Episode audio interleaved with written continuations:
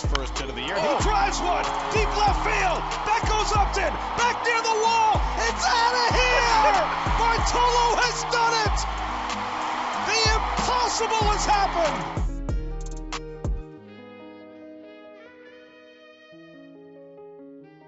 Bonjour à toutes et à tous et bienvenue dans ce nouveau podcast The Strikeout.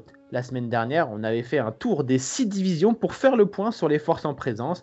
Mais pour cette ultime émission d'avril, avant un mois de mai capital, on va se focaliser sur des équipes qui commencent clairement à sortir du lot. Alors évidemment, les Dodgers seront à part vu que, comme prévu, ils survolent la compétition, mais on évoquera rapidement la naissance d'une réelle rivalité avec les Padres. En National League, on parlera évidemment de la rotation des, Brewers, pardonnez-moi, qui est en train de porter le club vers des sommets de la division. Et du côté de l'American League, on s'attendra plus sur un duo Dale West qui fait des étincelles avec les Mariners d'un côté et surtout les Athletics d'Oakland qui semblent tout simplement intouchables en ce moment. Et ça tombe bien puisque j'accueille pour en parler l'un des fans de la franchise et cofondateur de The Strikeout, JC. Alors, salut JC, je pense que tu dois être aux anges en ce dimanche. Ouais, c'est le cas de le dire. Écoute, euh, pour rien te cacher, ce matin, j'avais entraînement de baseball euh, à mes yeux et j'étais avec mon, maillot d'Oakland là parce qu'avec la, série de 13 victoires, euh, ouais, exactement. Je me suis dit, c'est l'occasion de sortir. Donc voilà, c'était eh la ben, petite sortie du, dimanche. On est ravis pour les Athletics qui enfin reviennent sur le, devant de, la scène. J'accueille également mon fidèle acolyte du podcast, Bastien. Salut Bastien, comment ça va aujourd'hui? Salut Martin, bah écoute, Jacob de Grom et toi? Bah ouais, hein. toi aussi tu dois être aux anges avec Jacob, dégronominateur qui continue à, faire des siennes en, Major League. Il n'y a que ça à dire sur les Mets, donc pour le reste, à moi de toute façon, bah, mes, mes mots aujourd'hui vont se résumer à Jacob de Grom. Jacob de Grom et peut-être de Grom Jacob. Mais voilà. Bah, ça sera un podcast euh, rapide, mais euh, pourtant sur le planning, on a pas mal de choses à faire. Alors je vous propose d'y aller. C'est parti. Play ball.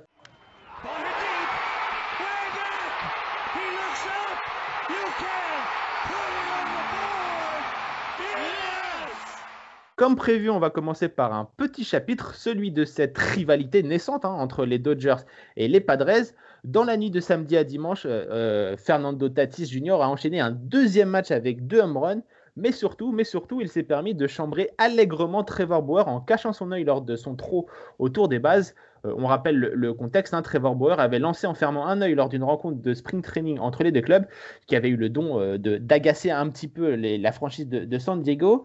Euh, alors, messieurs, est-ce que ce Padres Dodgers ne deviendrait pas la nouvelle rivalité de la MLB Enfin, je, vais commencer pour prendre la parole. clairement, pour moi, on en a un peu parlé dans, dans les previews, lorsqu'on a fait les 30 previews en 30 jours. On, avait, était tous d'accord pour dire que, en gros, euh, le baseball et, la MLB avaient trouvé là un nouveau point d'ancrage sur cette année 2021 qui allait situer donc euh, en Californie. Et, c'est vrai qu'entre ces deux équipes qui sont proches déjà géographiquement dans la même division, bah, c'est tout bénef hein, pour eux. Euh, et puis là, on a eu donc déjà deux séries. On a eu six matchs. Et là, il y en a pris trois. San Diego en a pris trois. D'un côté, les Dodgers ont marqué 23 points, 24 pour les Padres. Donc en gros, euh, bah, en fait, c'est 50-50. Exactement. Tu vois, tu as vraiment deux équipes au même niveau. Euh, enfin, je veux dire, c'est ouais, un baseball de haut niveau. Il nous reste, avec le match de dimanche soir, derrière, il va rester 12 euh, matchs sur, sur leurs affrontements, parce qu'ils vont se jouer 19 fois durant, durant la saison. et ça fait plaisir de voir, voilà, on voit que les joueurs, ils sont, ils sont contents de jouer ce baseball avec ces rivalités, des fans dans, dans, dans les gradins. Et puis, euh, tu, tu, tu, sens, je sais pas, une sorte d'énergie. Tu, tu, sens qu'il y a quelque chose qui se tu passe. Tu sens que c'est en, train de se créer entre justement les Dodgers qui veulent rester euh, au sommet et ces Padres qui ont faim et qui ont envie justement d'abord de détrôner les, les, Dodgers dans la division, mais aussi tout simplement de détrôner les, les Dodgers tout simplement de leur trophée de World Series. Donc, euh, tu sens vraiment cette rivalité entre le roi qui veut garder sa couronne et les jeunes, les jeunes loups qui ont très faim, quoi. Ouais, c'est ça. Et puis en plus, chaque match est archi disputé. J'avais vu une stat. En gros, ils se jouent euh, chaque année depuis les années 60. Euh, c'est la première fois que euh, tous leurs matchs se jouent où ils arrivent en huitième manche et il y a un run d'écart seulement, donc c'est rien. Donc en gros, tu joues chaque match comme si tu étais en octobre en post-saison. Euh, c'est super que ça, des matchs comme ça soient déjà euh, en plein milieu de la saison régulière. Ça amène un peu de hype euh, dans cette, dans cette MLB qui se cherche un petit peu un nouveau public, etc. Avoir ce genre de, de passion dès la saison régulière, dès le mois d'avril, ça ne peut être que bénéfique. quoi.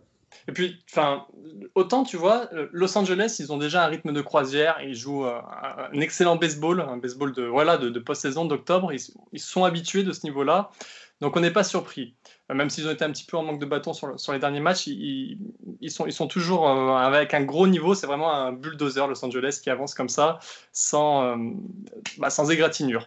Autant les Padres, je leur tire le chapeau parce qu'en fait, euh, ok, il y a eu un recrutement XXL, ok, il y a eu des stars qui sont arrivés, que ce soit au pitching ou alors des, joueurs qui continuent à éclabousser la ligue de leur talent euh, euh, sur l'infield, mais d'arriver à mettre en place une équipe comme ça aussi rapidement et à challenger les Dodgers comme ça aussi vite comme ils le font, moi personnellement, je m'y attendais pas, du moins pas aussi rapidement.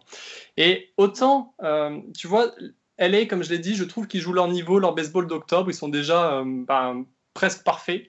Autant, et c'est ça qui est surprenant, je trouve que les Padres, bah en fait, ils ont une énorme marge de progression. C'est-à-dire qu'ils commettent encore des erreurs. On a vu Tatis, notamment en défense, commettre des erreurs. Sait que Bastien aime bien le rappeler que Fernando Tatis est encore euh, euh, un, peu, la tête euh, plus à l'attaque qu'à la défense, alors que ses capacités. Tu l'as vu d'ailleurs sur, sur des matchs où il a fait des erreurs. Cette nuit, enfin la nuit dernière, tu vois Black Snell qui fait une erreur assez monumental à ce niveau où il y a une grande balle qui va sortir en fall ball et tu as même Machado qui a derrière qui dit laisse la sortir, il la prend et donc du coup ça fait rentrer un point et ça fait un safe en, première. Tu vois, c'est des erreurs que tu n'as pas l'habitude de voir et donc je finirai là-dessus, c'est que je trouve que les Padres ont encore une marge de progression, ils peuvent encore atteindre un meilleur niveau et du coup, putain, ça m'excite vraiment parce que je me dis, mais euh, à quel niveau on va arriver? Parce que déjà là, ils sont challengés par, par les Padres. Est-ce que ça ira plus loin? Ah, bah, J'espère que ça sera pour la post-season que les Padres vont passer leur, leur, niveau de jeu. Avant de, de passer la parole à, Bastien, on rappelle hein, que le match euh, entre les Padres et les Dodgers sera disponible sur euh, Beansport puisqu'il fait partie du ESPN Sunday Night Live. Donc il sera à regarder en VF chez nos amis de MLB Extra. Bastien, toi, qu'est-ce que tu en penses justement de, cette nouvelle rivalité entre les Dodgers et, euh, et euh, les, les, Padres, évidemment. On sait que le baseball a eu de nombreuses rivalités, mais est-ce que celle-là, justement, elle n'est pas un peu plus alléchante que, que d'autres? En tout cas, depuis longtemps qu'on attendait ça. Alors, déjà, tout d'abord, je suis totalement d'accord avec ce que dit JC. C'est vrai que ça donne l'impression que, euh, mais attention comme aux, aux, fausses impressions, que les Dodgers sont déjà une, une vitesse supersonique au-dessus de tout le reste, mais n'ont pas forcément une vitesse supérieure mais ça peut venir. Alors que les Padres, tu sens une énergie qui se, qui se, qui se construit autour d'eux et tu dis que ça peut vraiment, vraiment partir. Au niveau de la rivalité, c'est très très beau parce que ce qu'on a vu notamment sur les, les, premières séries, les deux premières séries, c'est euh, c'est euh, un chambrage, mais finalement assez sain en même temps, parce qu'il n'y a pas eu, il y a pas eu, euh, on, on s'attendait peut-être à ce que ça, ça, ça, parte un peu en bisbille comme, comme dans d'autres, dans d'autres matchs récemment que d'autres rivalités. Hein. Mais finalement, un chambrage assez sain, avec notamment ce qui s'est passé là dans, dans le week-end. Avec Trevor ah, Bauer et Tatis, ouais. c'est ça, et Trevor Bauer et Tatis, en fait. Donc, Tatis qui, qui chambre Trevor Bauer avec la, la célébration de l'œil fermé. Mm. Ensuite, qui le chambre avec la célébration de, de McGregor. Mm. Trevor Bauer qui est pas en reste, hein, qui, qui émet un, un strike à, Eric Osmer, Eric Osmer c'était, et qui, euh, qui rentre l'épée dans son, dans son fourreau, donc et qui euh, voilà dans la fameuse épée de, Rob Freeman, Pitchy Ninja, si vous suivez sur, euh, sur Twitter. Et une, une, manche plus tard, Eric Osmer qui a manqué de déborgner Trevor Bauer en lui renvoyant une balle pratiquement dans la figure, qui arrive en première base, qui range l'épée dans son fourreau lui-même, et les deux qui donc avec Trevor Bauer qui est allongé sur le mont et les deux qui rigolent l'un à l'autre. Donc tu vois, c'est du chambrage, du chambrage sympathique. en fait. Voilà. Et, et donc les, les, déclarations de Trevor Bauer, hein, beaucoup, on est beaucoup à, à trouver que c'est quand même principalement un abruti, mais moi j'ai toujours été de l'avis que c'était un abruti, mais très intelligent, avec vraiment une approche intéressante. Mhm. Et, euh, et cette, ces déclarations pour dire voilà, le chambrage, c'est bien, c'est ça. Ça fait partie du jeu, ouais, en conférence de presse euh, d'après match. Et euh, de dire que moi je chambre l'adversaire et s'il me chambre pareil au moment où il me, tape un home run, c'est ce que je veux, c'est le jeu. Et, finalement, ils sont en train de se créer une rivalité sympathique, mais en même temps sportivement absolument impitoyable. Euh, si, et, voilà, ça, peut, ça, ne peut que promouvoir la MLB mm. comme un sport, un sport, un sport qu'on a envie de regarder, quoi. Et c'est ça qui est beau, c'est, excuse-moi, c'est ça qui est, ce qui est beau, c'est que sur le terrain, c'est hyper intense, c'est des plays de, de grands malades mais ça reste euh, comme euh, bon enfant, quoi. En gros, euh, entre guillemets, si on peut appeler ça comme ça, avec les chambrages, chacun son tour, tu acceptes que l'autre te chambre, donc toi tu peux chambrer, quoi. Donc ça reste, malgré la, pression, etc., ça reste quand même plutôt, plutôt sympa, quoi. Après, ne perdons pas de vue que là on est en début de, saison et que on est, sur, on est, sur, du bon enfant, ok, parce qu'on est en avril. Les mêmes choses au mois d'octobre, ça sera pas du tout la même. Et puis, comme j'ai, je, termine et je te passe la, parole, JC, comme j'ai tweeté sur le, compte ce, ce dimanche dimanche matin. Est-ce que Trevor Bauer aurait eu ce genre de, discours si les Dodgers avaient perdu ce match J'en suis pas, j'en suis pas si sûr quoi. Donc c'est vrai que voilà, on est en début de saison, on est en avril, son équipe a gagné et a largement l'avantage dans sa division, donc voilà, il peut se permettre de dire qu'il peut se faire, il a bien envie de se ah, faire chambrer, mais je sais pas parce que Twitter, bah, pardon, Bauer, moi il a quand même, il a quand même tout, tout, tout l'arsenal du Twitter lambda qui dit parfois des conneries, mais qui en même temps, tu vois, il est comme nous sur Twitter en fait. Hein. Il va chambrer, se faire chambrer, et puis ça va le faire marrer, quoi. Donc, euh, c'est pas, c'est vrai, il a beaucoup de défauts, mais je pense pas que ce soit le, genre de gars à mal prendre les choses. Si quelqu'un l'emmerde, il va lui mettre trois strikeouts sur mm. le prochain match, c'est tout. Donc c'est mon impression. Mais c'est vrai que ça, ça fait plaisir, hein, enfin, de, de, voir une rivalité en fait, euh, une rivalité qui a l'air pour l'instant saine, euh, par rapport à d'autres, hein, parce qu'on a, on a vu quand même sur certaines rivalités, enfin il y, a toutes sortes, hein, mais euh, tu vois notamment sur celle de, de NL Central en début de saison, tu, sens que ça va, ça va se mettre des mandales dans tous les sens. Et donc du coup, c'est, vrai qu'il y a, y, a, une nouvelle sorte de rivalité qui a l'air d'arriver avec une, avec, une énergie plutôt saine par rapport à celle qu'on a pu voir où dès le début de saison entre les, Cubs et les, Brewers, les Cardinals et les, et les Reds, tu vois déjà ça a envie de se friter quoi. Et juste avant qu'on termine ce chapitre Dodgers, je ne sais pas ce que vous en pensez, mais euh, j'ai loué, j'ai tiré mon chapeau au, Padres. Je pense quand même que sur le reste de la saison régulière, euh, Los Angeles sera meilleur sur les séries euh, hors Padres, c'est-à-dire qu'ils vont prendre beaucoup plus de matchs. Et je ne suis pas sûr que San Diego arrive à garder le même état de concentration et le même niveau technique et à la batte et en défense et au pitching face à d'autres à, d'autres équipes. À mon avis, ça, ils, ils, sont au top niveau face aux Dodgers et je pense pas qu'ils puissent garder la même motivation euh, face à d'autres équipes pour aller jouer la première place de division. Enfin, tu vois, j'ai encore ce doute euh, sur la première place en tout cas. Ça s'est déjà vu hein, contre, les Brewers, justement, où ils prennent un, sweep. Euh, je crois que c'est entre les deux, séries, entre les Dodgers d'ailleurs.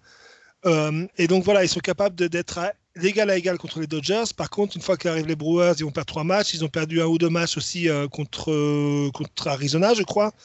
Donc oui, c'est possible, mais après, encore une fois, c'est une équipe qui, euh, qui est encore en phase de croissance, alors que les, Dodgers sont déjà sommet. Donc la saison est longue, on verra, on verra ce qu'ils sont, à quel moment ils sont capables justement de devenir cette équipe cannibale qui peut, euh, qui peut enchaîner les victoires et comment les, Dodgers vont, vont, gérer aussi les, les, blessures, notamment parce que on sait qu'ils sont supérieurs, mais ils ont déjà beaucoup de blessures dès le début de saison. Hein. On parle de Bellinger, on parle de pas mal de releveurs, donc Kelly, il y en a deux, trois autres. Là, il y a Gonzolin qui est blessé.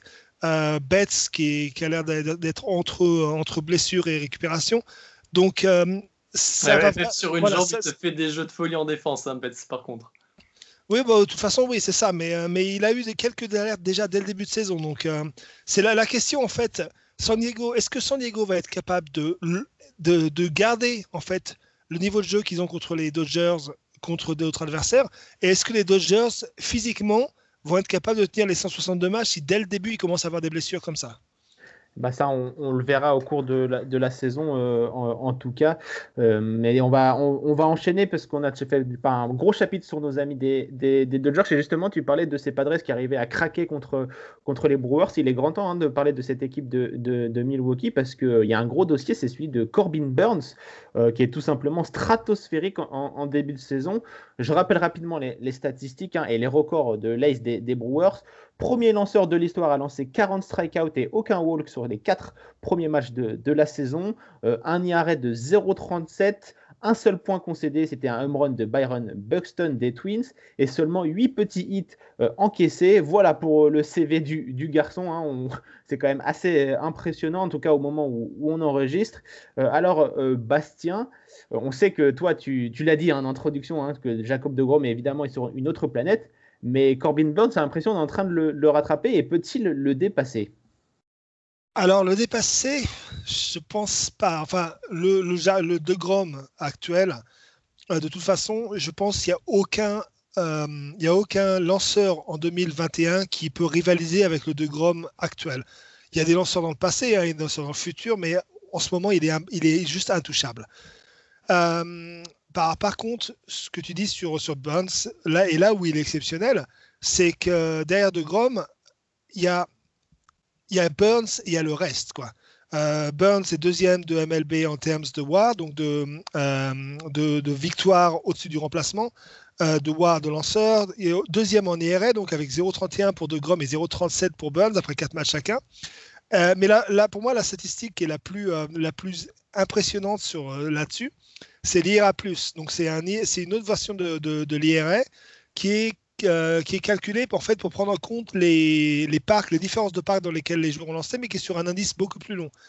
Donc, pour être clair, euh, la, moyenne de tous les lanceurs de MLB, c'est 100. Pour l'instant, euh, ils sont deux au-dessus de 1000, De Grom à 1245 et, et Burns à 1101. Ensuite, à Rodon qui a lancé un complete, un, complete game, donc, euh, donc un, no-hitter en fait qui a 882 et Lynn à 456. Voilà, il y a vraiment un énorme gap euh, entre les deux monstres en haut et, le reste de, la populace. C'est ça, sur toute la MLB, en gros, tu as De Grom et Burns sont 50% euh, au-dessus du, troisième et 300% au-dessus du, deuxième, du quatrième. donc voilà. C'est assez, incroyable. C'est une folie absolue. Après, euh, la, seule chose que je, que je pourrais dire là-dessus, c'est que, et n'oublions pas que Burns aussi est premier de toute la MLB en whip, euh, d'ailleurs, juste devant De Grom, et en FIB, donc, euh, donc en, pitching indépendant des, des, des, défenseurs. Mm-hmm. Donc voilà, c'est ça, ces deux-là sont au-dessus de toute la MLB, mais alors un, un million de mille au-dessus. Pour moi, la seule chose, la seule question qui se pose, mais on a vu euh, des, des, lanceurs sortir finalement pas de nulle part, hein, parce qu'ils étaient déjà là, mais par exemple Bieber qui, qui, est, passé de, qui est passé de bon lanceur à, à, star absolu. On a vu mhm. des lanceurs être capables en fait de, de, de partir sur une base comme ça euh, sachant aussi que Burns était sixième du CI Young l'an dernier hein, sur une saison plus courte, donc il euh, il vient pas de nulle part non plus. Il a eu deux, deux trois saisons difficiles au début où il, il enchaînait entre la relève ah, et surtout en 2019 ou en 2019. En fait, c'est en, fait Burns il a une trajectoire particulière parce que je, je complète ce qui est dit. Il, arrive en 2018 en MLB et au début il est utilisé dans la relève, dans, dans l'enclos. Et là il est excellent. Il a une, une à, à 261, tout se passe bien. Et en 2019 Milwaukee décide de le faire passer en starter et il va démarrer quatre matchs en, tant que starter. C'est les, quatre premiers matchs de, sa carrière. Le premier, il prend trois home runs. Le second, il prend trois home runs. Le troisième, il prend trois home runs. C'est du jamais vu. Et le quatrième, il en prend deux. Au total, il prend 11 home runs en 17 manches, un peu plus. Ouais, c'était un, record à l'époque. Voilà, c'était un record. C'était du jamais vu. C'est un fiasco total. Là, il repart dans les ligues minors. Et en fait, il va faire appel à un coach mental pour justement travailler un petit peu euh, bah, l'aspect mental. Le stuff, il l'avait déjà. Mais il fallait aussi travailler. Euh, bah, quand tu ressors d'une série comme ça, où tu t'es fait allumer, il faut être costaud. Hein. il faut être très costaud. Il est, il est éjecté de la rotation, il est éjecté du roster, il est éjecté de l'équipe, il repart dans l'imminence. En 2020, il retrouve son spot. Comme tu l'as dit, Bastien, il termine sixième au Cy Et cette année, à 26 ans, c'est vrai qu'il devient l'ace de l'équipe. Oui, euh, on peut dire que c'est enfin, un ace pour euh, Milwaukee qui a longtemps été le, souci, mais pourtant cette année du côté de Milwaukee, euh, la rotation est plutôt prometteuse. Hein. il n'est pas tout seul Corbin Burns, puisque derrière il y a aussi Woodruff qui a son IRA de 1,96, Freddy Peralta lui c'est 2 d'IRA, Brett Anderson c'est le pire entre guillemets avec 4,15 d'IRA, et enfin en cinquième lanceur de la rotation c'est Adrian Hooser qui affiche lui un IRA de, de 3,32. Donc pour faire simple, c'est tout simplement la deuxième meilleure rotation de la MLB en termes d'IRA collectif derrière nos amis des Padres. Et avec un bilan de 12-8 à l'heure actuelle, ils sont en tête de la NL centrale. Mais j'y sais, je te, rends la parole. Toi, le fier détenteur d'un Gergé hein, de, cette équipe, est-ce que euh, juste avoir une très bonne rotation et un très bon bullpen, ça peut suffire pour se qualifier en post-season? Euh, c'est vrai que j'ai acheté un maillot récemment des, des Brewers. Euh, ouais, tu as bien décrit la, la rotation. C'est vrai que Woodruff, par exemple, moi j'aime bien. Tu vois, il y a beaucoup de similitudes avec Burns. Mm-hmm. Il a deux ans de plus.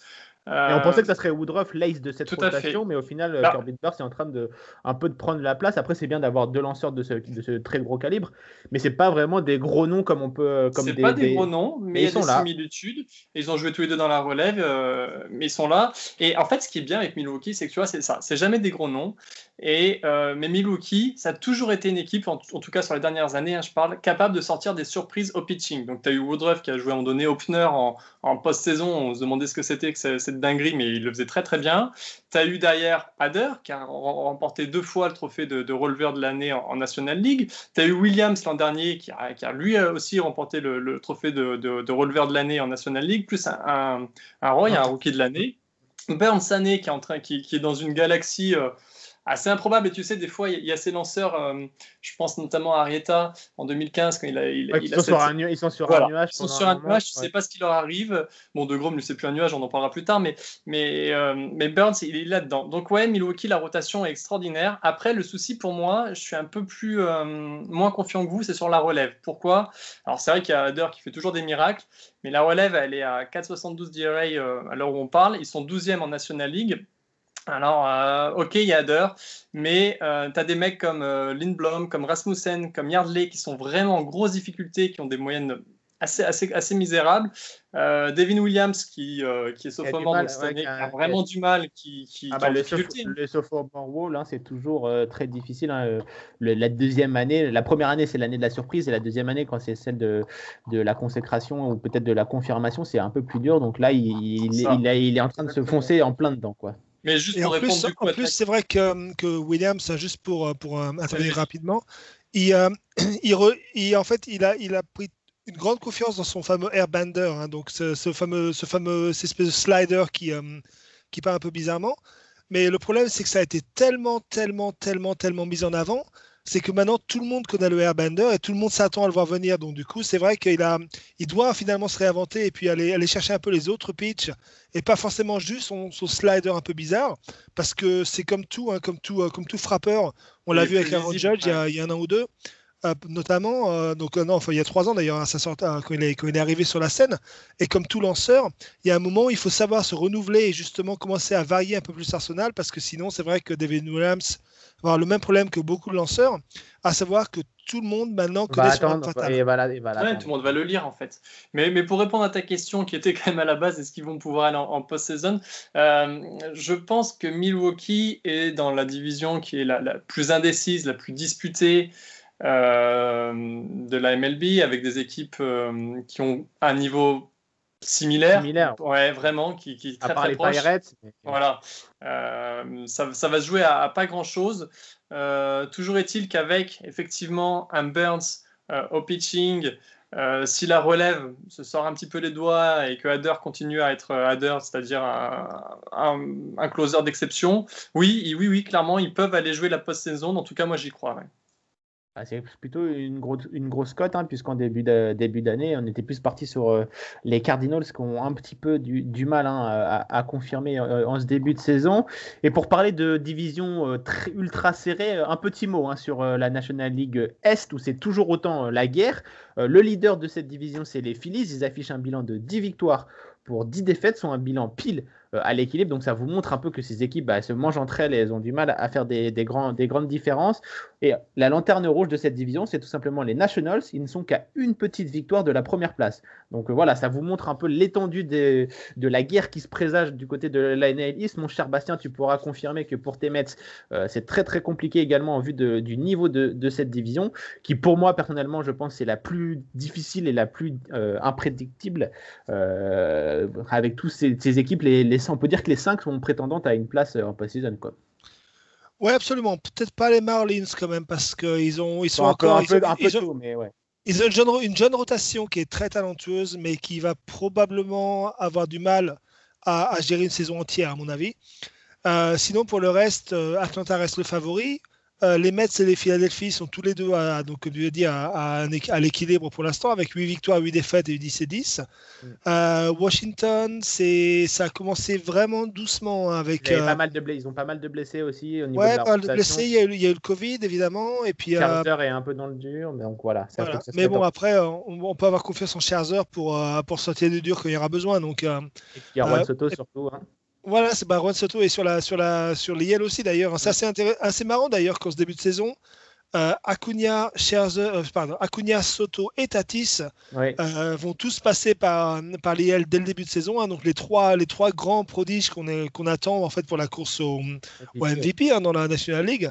Mais bon, ça, après, encore une fois, ça reste le premier mois de la saison, donc il n'y a aucune inquiétude. Hein, ça, c'est que des blessures mineures. Mais c'est vrai que c'est ouais, voilà, là, s'il y a une division qui est impossible à appeler, enfin appelé à, à, à, à, l'avant, à pronostiquer, ouais, c'est vraiment celle-là. Quoi. Euh, par contre, j'aurais juste un, petit mot à dire hein, sur la division centrale. Si on reprend le podcast de début de saison, moi j'ai dit les Brewers. Hein. Moi je dis eh ça, ben, je dis rien. Euh, encore une fois, le flair, euh, le, le, le, flair, légendaire de Bastien, le, flair british a encore, a encore frappé. En tout cas, hein, cette division nous promet du, du, grand spectacle. Et du spectacle, il y en a aussi du côté de l'American League. et notamment celle de la Nation American League West, pardonnez-moi, où les Athletics et plus surprenant, les Mariners font la, course en tête dans cette division. On va commencer par la franchise de Seattle hein, qui nous propose un magnifique début de saison, si bien, si bien qu'on commence à voir l'espoir pointer le bout de son nez concernant notamment hein, la fin de cette euh, terrible malédiction, puisqu'on le rappelle, hein, les Mariners n'ont plus connu la post-saison depuis leur saison exceptionnelle en, 2001, ça commence à faire long. Euh, après avoir remporté une série face aux Astros et fait égalité face aux Dodgers, les Mariners sont actuellement dans, sur une série de deux succès et une défaite face aux leaders de la L East, les Red Sox. Donc ils sont plutôt bien, partis. Euh, Bastien, raconte-nous un peu ce qui se passe du côté de Safeco Field. Est-ce que ça va tenir? Alors, est-ce que ça va tenir? Euh, À mon avis, pas dans cette division, pas cette année. Mais euh, ce qui est sûr, c'est que les, que les, Mariners, ça, ça, construit vraiment, vraiment bien en ce moment. Hein. Ils ont, ils ont passé quelques années vraiment à, à, à accumuler les bons prospects, accumuler les bons trades. Hein. Donc, euh, on peut parler euh, évidemment hein, toujours de, de Kellenic qui a été récupéré des Mets. On peut parler et qui devrait débuter cette année. On peut parler de, de Sheffield hein, qui a été récupéré je, des Yankees dans le deal avec Paxton, pour Paxton, je crois à l'époque, donc encore un, super coup. Et finalement, donc, tu vois, la saison dernière déjà, tu as, des euh, Lewis qui a été Rookie of the Year, tu as, as, JP Crawford qui était un ancien, un ancien super prospect des Phillies euh, qui a fini Gold Glove, White, un autre rookie qui a fini Gold Glove. Donc il y a, y, a y a, quelque chose qui se met en place de, vraiment de, de belle manière. Ensuite, sur le, au niveau des, lanceurs, je pense pas que ce soit durable. Et à mon avis, c'est là où ça va, ça va vraiment être euh, une difficulté. Mais pour l'instant, euh, Mario Gonzalez est en progrès d'un an. lui devrait, vraiment s'imposer comme là. C'est peut-être le nouveau King Felix. Euh, il a un progrès d'un an sur l'autre. Il a eu un début de saison un peu difficile, mais ses deux derniers matchs ont été très bons, notamment contre les Dodgers le dernier, euh, la semaine dernière. Il perd, mais en, envoyant 7 manches avec 2 hits seulement pour un run. C'est voilà, c'est face aux Dodgers, quoi. Euh, et la rotation, vraiment la jeune rotation en fait, avec avec donc Justus Sheffield dont on parlait, Chris Flexen qui, qui semble vraiment s'épanouir. Lui, il était complètement, mais complètement perdu chez les Mets hein, jusqu'à jusqu'à 2019 et qui, a, qui affiche pour l'instant un, un, IRA de, de 2,74. Euh, Justin Dunn qui est en train de confirmer, confirmer sa, sa, sa, saison dernière euh, qui, était, qui était plus que correcte. Donc à mon avis, c'est pas à part Gonzalez, c'est pas au niveau encore, c'est pas, euh, c'est trop léger pour tenir la saison entière. Mais on voit les, les, les contours d'un projet sympa. les avec. Pardon? Oui, on voit les, prémices de, ce qui arrive hein, du côté des Mariners parce qu'on sait qu'il y a une tripotée de, prospects qui arrivent, les Julio Rodriguez, les Jared Kelenic, et puis surtout aussi sur le monticule, il y a un certain Logan Gilbert aussi qui est très attendu du côté des Mariners, un lanceur de, haute voltige. Donc, comme tu le disais, euh, on est en train de voir la lumière au bout du tunnel du côté de, Seattle. quoi. C'est ça, et, surtout que, que, Sheffield, Flexen, Dune et, euh, Gonzalez, euh, je crois que Gonzalez doit avoir 28 ou 29 ans et tous les autres, tous les autres ont moins de 27 ans. Donc il y a voilà, il y a, y de quoi, il y a de quoi voir un peu le futur avec eux quoi. Euh, après un, bullpen qui tient la route hein, avec donc le troisième bullpen de MLB pour l'instant derrière les Yankees et les Blue Jays quand même, hein, avec notamment et là JC va adorer un Kendall Graveman qui est absolument impérial, hein, qui n'a pas donné un seul run depuis le début de la saison. Et pour un joueur comme Kendall ouais, non, mais alors ça, c'est quand même un, un, sketch, Kendall Graveman, parce que euh, rapidement sur lui, euh, c'est un, lanceur qui, euh, qui a commencé au Blue Jays où il jouait dans l'enclos, dans relève. Bon, pas sensationnel, pas mauvais non plus, un, un lanceur lambda, et qu'on allait chercher pour une raison qui m'est inconnue en 2015. Et euh, il a joué euh, sous Auckland 2015, 2016, 2017 et 2018. Mais il était, euh, a été loin d'être au niveau. Il était vraiment pas bon. Je crois que la dernière saison qu'il fait en 2018 dans la baie d'Auckland, il, doit démarrer 7 matchs et il en, remporte un, il en perd 5, mais je crois qu'il a une moyenne qui, est au-dessus de, de 7-5. Enfin, c'était vraiment catastrophique, quoi, Et pourtant, il a beaucoup joué. Hein. En 2016, il fait 31 départs. C'était vraiment un, lanceur énormément utilisé. Je pense que croyait beaucoup en lui, mais, non, ça ne le faisait pas, quoi. Ouais, je pense qu'il cherchait plutôt un mec pour manger des innings et Kendall Graveman, s'il a une qualité, c'est bien qu'il peut souvent lancer 5 ou 6 manches, donc ça peut, ça peut toujours servir, même avec un IRA assez, assez élevé, quoi. Mais c'est vrai que c'est fou cette renaissance euh, de Kendall Graman et ça explique aussi un peu ce qui se passe du côté de Seattle. C'est on voit un peu des grognards, des revanchards, euh, bah, justement prendre leur revanche sur, euh, sur la MLB, quoi. Mais par, rapport au côté revanchard, ça c'est marrant ce que tu dis parce que faut, faut un petit peu revenir en arrière en février, tu as le président de la franchise, enfin l'ancien président qui était dans l'organigramme depuis 25 ans, Kevin Matter, qui avait été forcé à la démission. Pourquoi? Bah Parce qu'en fait, il était allé de son petit euh, bâchage en règle, il avait tiré à, boulet rouge sur tous ses joueurs euh, sur une réunion Zoom. Et alors, il avait cité notamment euh, Kyle Seager en disant qu'il était trop payé. Il avait dit de, Marco Gonzalez qu'il était ennuyeux. les prospects internationaux, il disait qu'il faisait aucun effort pour s'acclimater, pour parler anglais. Il expliquait qu'il en avait marre de payer des interprètes pour, pour les joueurs japonais. Enfin voilà, que, que, que des petites phrases bien sympathiques comme ça. et alors en plus, quand on sait qu'il va y avoir le CBA à l'issue de la saison, on est vraiment sur une période très délicate et extrêmement tendue entre d'un côté les joueurs, de l'autre les dirigeants, et on a tous la grève dans un coin de la tête. Bon, bah lui, il y est arrivé, il a rajouté de l'huile sur le feu, derrière, il a dû démissionner. Hein. Mais je pense que euh, du coup, il y a ce sentiment de revanche tout simplement dans le cœur du line-up, dans le cœur de cette équipe qui s'est senti vraiment vexé euh, au plus profond de son âme par les propos de son dirigeant. Je veux dire, quand tu découvres ça, ça doit vraiment, vraiment te faire du mal. Et derrière, je pense qu'il y a ce sentiment de revanche euh, du côté des Mariners c'est vrai que c'est pas, c'était pas une des meilleures décisions qu'il a pu prendre le président des, Mariners de parler comme ça, parce que Kyle Seager c'est quand même un des meilleurs soldats de cette équipe de, Seattle, hein.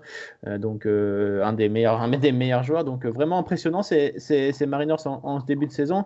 juste pour terminer sur ce chapitre des, des, Mariners, vous les voyez terminer à quelle place JC, on commence par toi. Alors, euh, moi, je voudrais revenir un peu en arrière sur les Mariners. Il faut quand même savoir que ça ah. fait 19 saisons qui ouais, depuis 2001, ouais, exactement, qui n'ont mm. pas touché les, playoffs.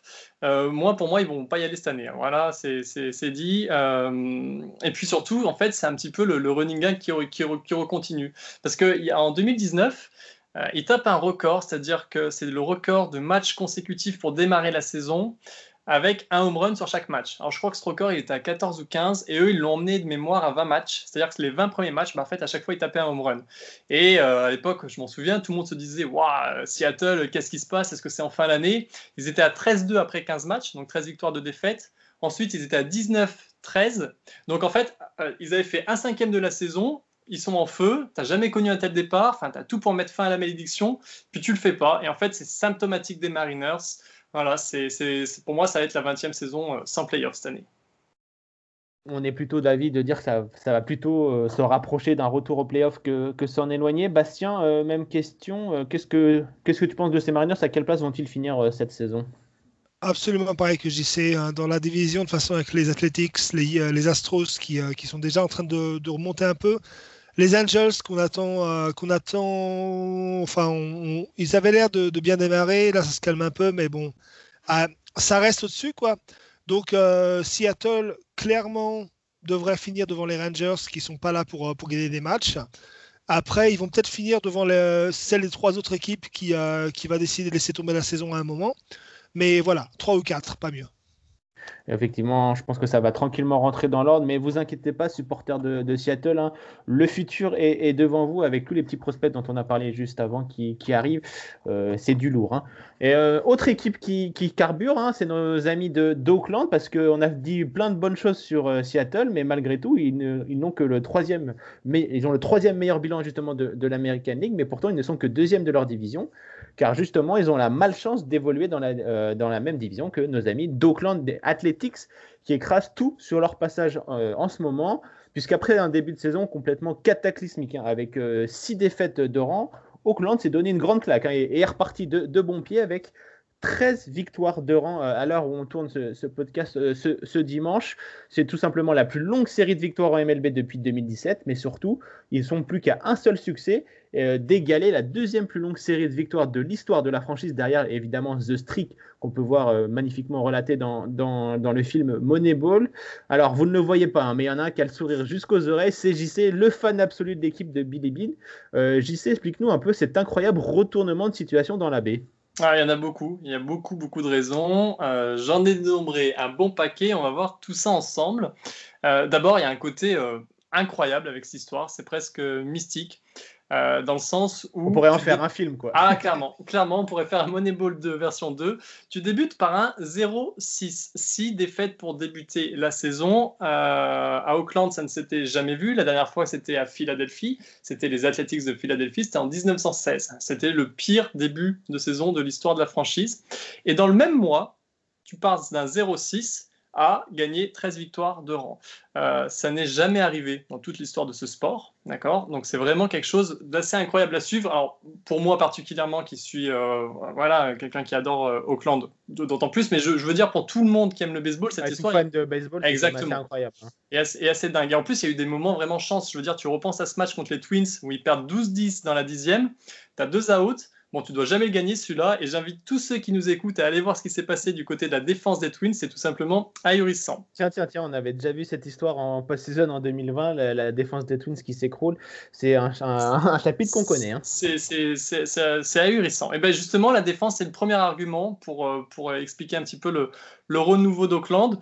Euh, culturellement, la défense, c'est très lié à la franchise. Depuis quelques années, c'est vraiment, on va dire, euh, la valeur sûre d'Auckland. On, pense à Chapman, bien sûr, à Semien récemment. Il y a toujours eu des super défenseurs. Et en fait, Auckland a démarré sa saison avec beaucoup d'erreurs, que ce soit en infield ou en outfield. Il y a eu quatre erreurs sur les sept premiers matchs. Et derrière, sur les neuf matchs suivants, ils n'en ont fait qu'une seule d'erreur. Donc, ils ont réussi à inverser la tendance. De même pour le fielding percentage. Alors, euh, pour expliquer en gros, c'est la moyenne défensive. C'est une sorte de savant mélange, on va dire, entre d'un côté le nombre d'assists défensives plus le nombre de retraits que tu fais, et tu divises ce, chiffre que tu obtiens par le nombre d'opportunités ou de chances que tu as eu de faire soit une assist, soit un retrait. Et là aussi, Auckland était à la rue en début de saison.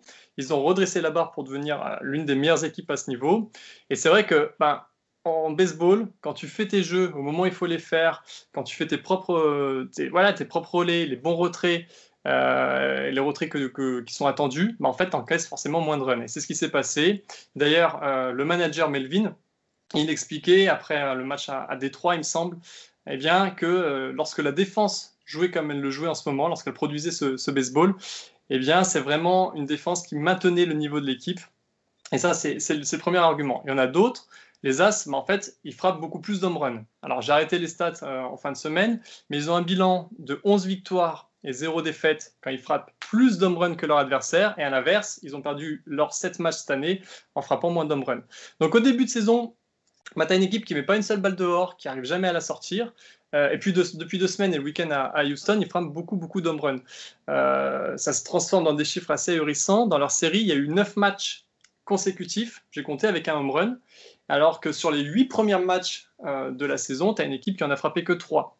Et d'ailleurs, sur les, les, 13 derniers matchs, les 13 dernières victoires, ils en ont frappé 24. Donc tu as retrouvé ta puissance, ça c'est le deuxième point. Et ensuite, tu laisses plus tes coureurs sur base. Euh, en début de saison, Martin, tu as peut-être remarqué, notamment face à, oui. ouais, voilà, face à Houston, euh, Auckland laissait énormément de joueurs sur les sentiers. Lorsqu'ils avaient un joueur qui était en deuxième ou en troisième, qui était en, gros en position de rentrer pour scorer, ils frappaient aux alentours de 18%. Et là aussi, ils étaient à la rue totale dans cette statistique. Ils ont rehaussé le niveau jusqu'à amener euh, bah, la stat, je crois, autour des, 30% aujourd'hui lorsqu'ils ont un coureur qui peut rentrer. Donc en fait, ils ont vraiment réussi à inverser le, momentum dans, dans ces moments, on va dire c'est vrai que ça, change tout. Hein. Une fois que tu es clutch en défense et en attaque, forcément, c'est tout de suite plus facile le, baseball. Surtout, surtout que même au niveau du pitching, euh, l'équipe est, montée clairement d'un cran entre les premières euh, sorties qui ont été complètement désastreuses. Euh, je me rappelle des premiers matchs contre Houston où justement ils se faisaient éclater par les battes de, des, Astros. Mais là, on voit que les starters ont vraiment redressé la barre et évidemment, ça, ne peut qu'aider. Hein.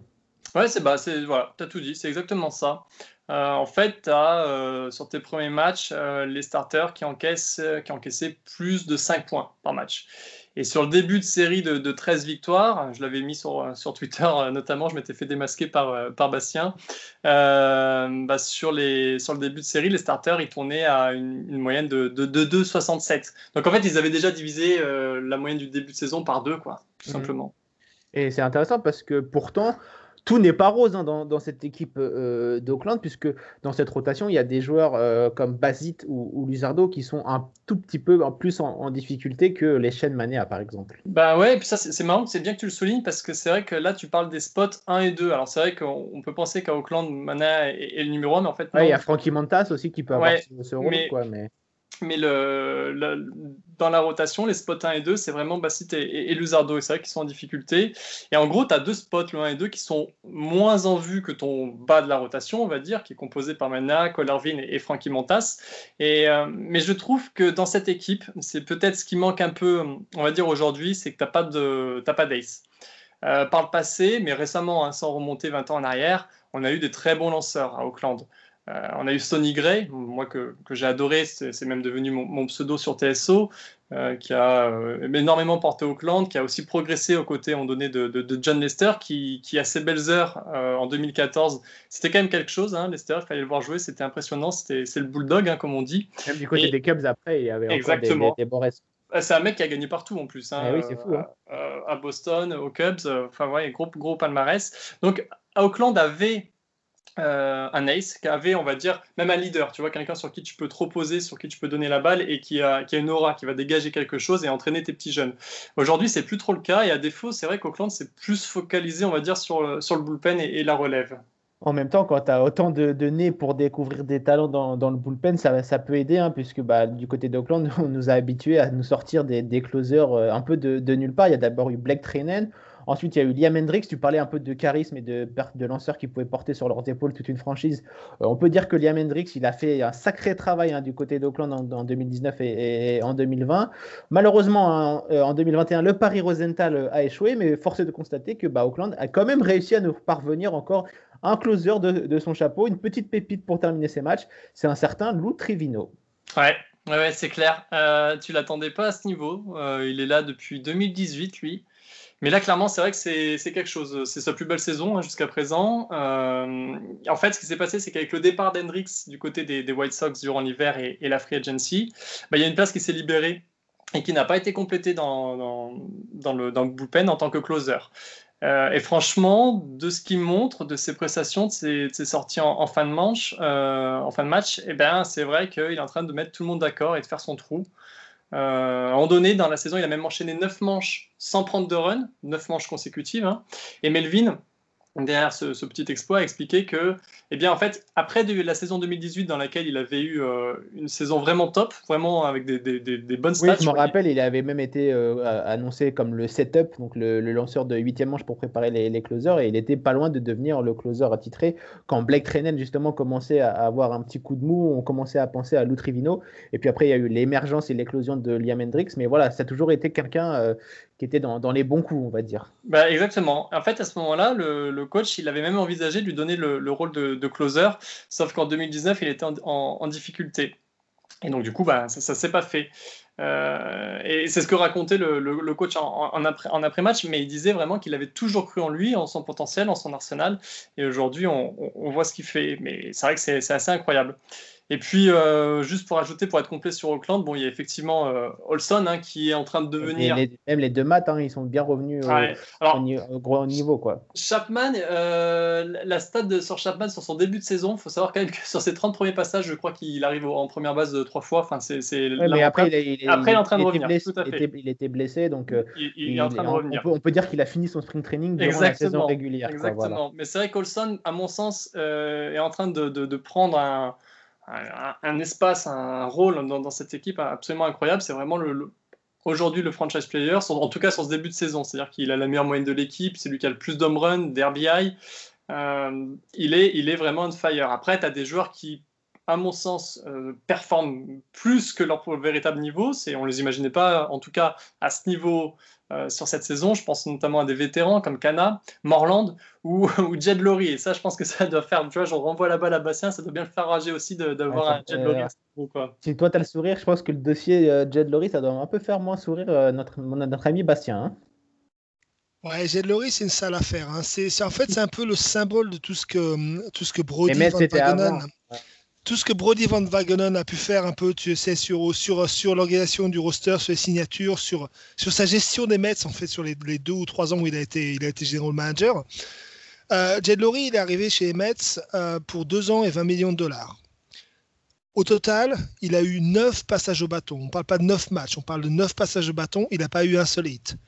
Euh, alors, il a été blessé, mais il n'était pas vraiment blessé. Il avait des douleurs, mais on ne savait pas trop.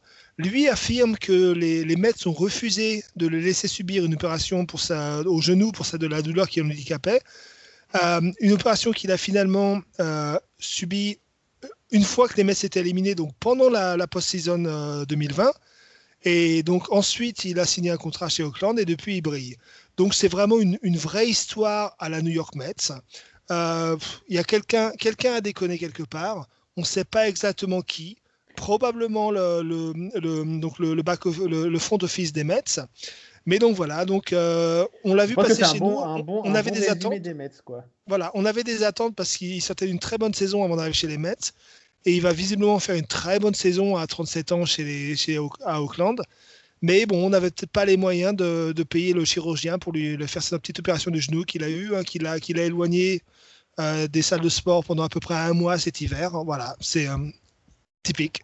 Après, le, Laurie, il est vraiment chez lui. Hein. À, Auckland, je crois que c'est son troisième passage dans, dans, la franchise. Tu me diras le contraire euh, si je me trompe. J'y sais, puisqu'il avait fait des allers-retours entre Houston et, Auckland après son départ de, de Boston. Donc, euh, peut-être aussi qu'il euh, a, il a ses, ses, bonnes connaissances et ses petites habitudes du côté d'Auckland. Donc, ça, aussi, ça peut lui permettre de se remettre dans, dans le droit chemin. Quoi. Non, mais comme on dit, en fait, Laurie, c'est vraiment un ancien de la maison. Et, et je pense qu'il est attaché à cette franchise. Il s'y sent bien. Et c'est vrai que ça reflète son jeu actuellement. C'est que, comme a dit Bastien, le gars a 37 ans et tu as l'impression de voir un petit jeune qui débarque sur le circuit, euh, à l'instar d'un Tatis ou, d'un Soto, et qui allait dans l'ombre. C'est marrant de, voir des, joueurs qui sont un peu plus sur la fin de, carrière arriver à performer comme ça.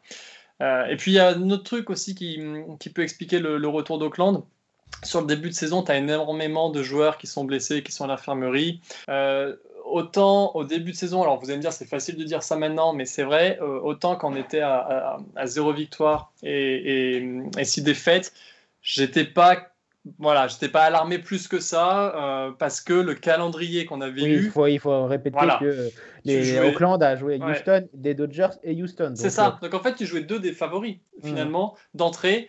Et euh, sur ce que j'avais vu, alors il y avait un, gap entre le, nombre de, runs encaissés et le nombre de runs marqués qui était absolument dantesque. Mais par contre, sur les, débuts de match, c'est vrai que les, les, starters étaient à la rue, mais sur les débuts de match, c'était accroché notamment face à Houston. On craquait beaucoup sur la fin.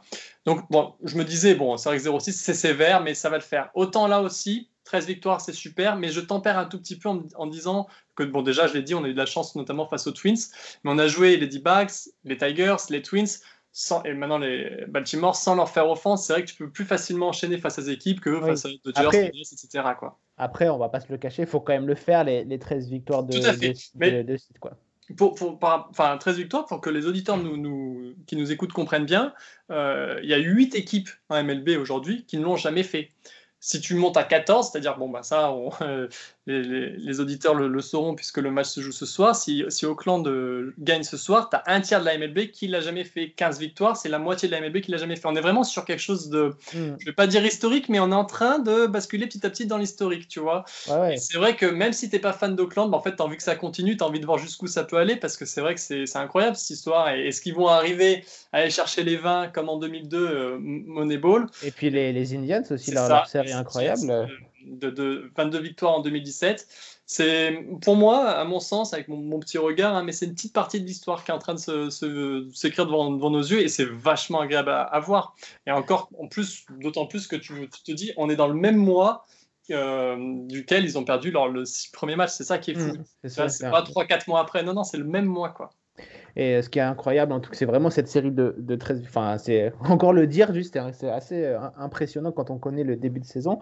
Mais en tout cas, dès lundi, on va savoir hein, de quoi cette équipe est, faite, puisqu'ils vont commencer une série face aux au, Rays hein, dans une affiche digne de, de playoff. Donc, euh, on verra vraiment euh, s'ils arrivent à, sweeper les Rays et à continuer la série. Là, on pourra commencer à vraiment parler de quelque chose d'historique parce que les Rays, sans faire offense aux autres équipes, c'est quand même une autre paire de manches. on va terminer hein, sur la course au playoff dans les autres divisions de cette American League. On va commencer par la L East. On l'a dit, c'est les Red Sox qui sont toujours euh, en tête, mais n'ont qu'une petite longueur d'avance sur les Rays euh, de Tampa Bay. Justement, euh, grâce à cette série de, trois succès consécutifs, les Yankees, eux, sont en train de remonter le classement et pointent à la troisième place, mais présentent toujours un, bilan négatif. Ça fait toujours du bien de, le souligner. Et on termine évidemment par la, la, L centrale, où Kansas City mène la danse avec un succès et demi d'avance sur les White Sox.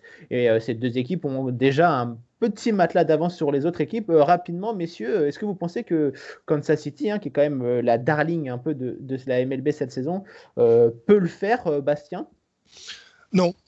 Non, je pense pas. C'est Jacob de Grom. Jacob de Grom. Non, non, c'est c'est un peu comme un peu comme Seattle, mais peut-être plus avancé.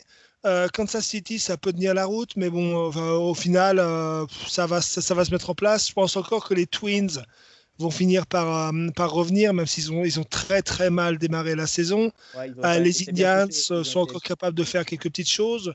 Euh, les White Sox restent les favoris de la division. Donc non, pour non les, les, Royals par contre, ils sont ils, se vraiment ils se montrent pour j'en ai fait comme mes favoris pour vraiment être les l'équipe les, les, qui embête tout le monde à la mi-saison. Euh, mais ils se montrent pour la saison prochaine parce que la saison prochaine, ils vont continuer à se construire. Ils ont vraiment leur top top prospects qui vont arriver, hein, donc Bobby Witt Jr. et Bobby Witt et, euh, Lassa notamment. Donc c'est là, je pense que c'est à ce moment-là qu'on va qu'on va les voir vraiment vraiment émerger. Mais pour l'instant, c'est trop tôt pour euh, sur une saison complète, ça ça ne marchera pas pour moi. Euh, d'ailleurs, moi, j'y crois hein, du côté de nos amis de, Kansas City, puisque vous l'avez vu dans, les awards. Hein, j'ai mis Mike Matheny, le coach des Royals, en manager de l'année, et euh, Bobby Witt en, rookie de, l'année. Donc euh, voilà, moi, les Royals, je pense qu'ils vont quand même faire un bon petit coup, un bon petit chemin en tête de l'American League centrale avant, évidemment, de rentrer dans le rang et de céder la place aux White Sox. Et Bastien, on va terminer le, podcast avec ton, JC, on va terminer le podcast avec ton avis sur les Royals. Euh, je vais rejoindre Bastien. Pour moi, en fait, c'est même pas vraiment le, c'est pas le moment, c'est pas l'objectif pour Kansas City. Ils sont vraiment dans là, ils sont juste en train de montrer pour l'avenir que ça sera Exactement. et voilà quoi. Exactement. Et puis je pense que des machines comme les White Sox, par contre là, cette année, c'est leur année. Enfin, en tout cas, ils ont la pression, ils doivent euh, performer, ils doivent aller en playoff, ils doivent faire quelque chose. Et du coup, c'est vrai que cette grosse machine va vite prendre le lead à mon avis.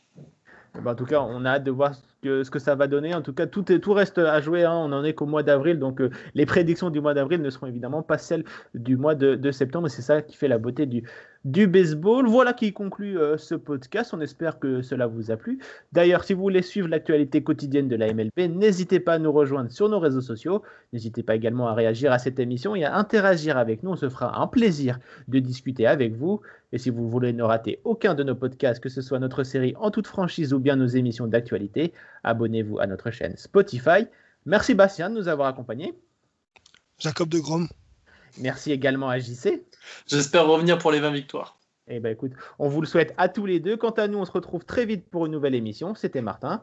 Prenez soin de vous. Ciao. Bye bye.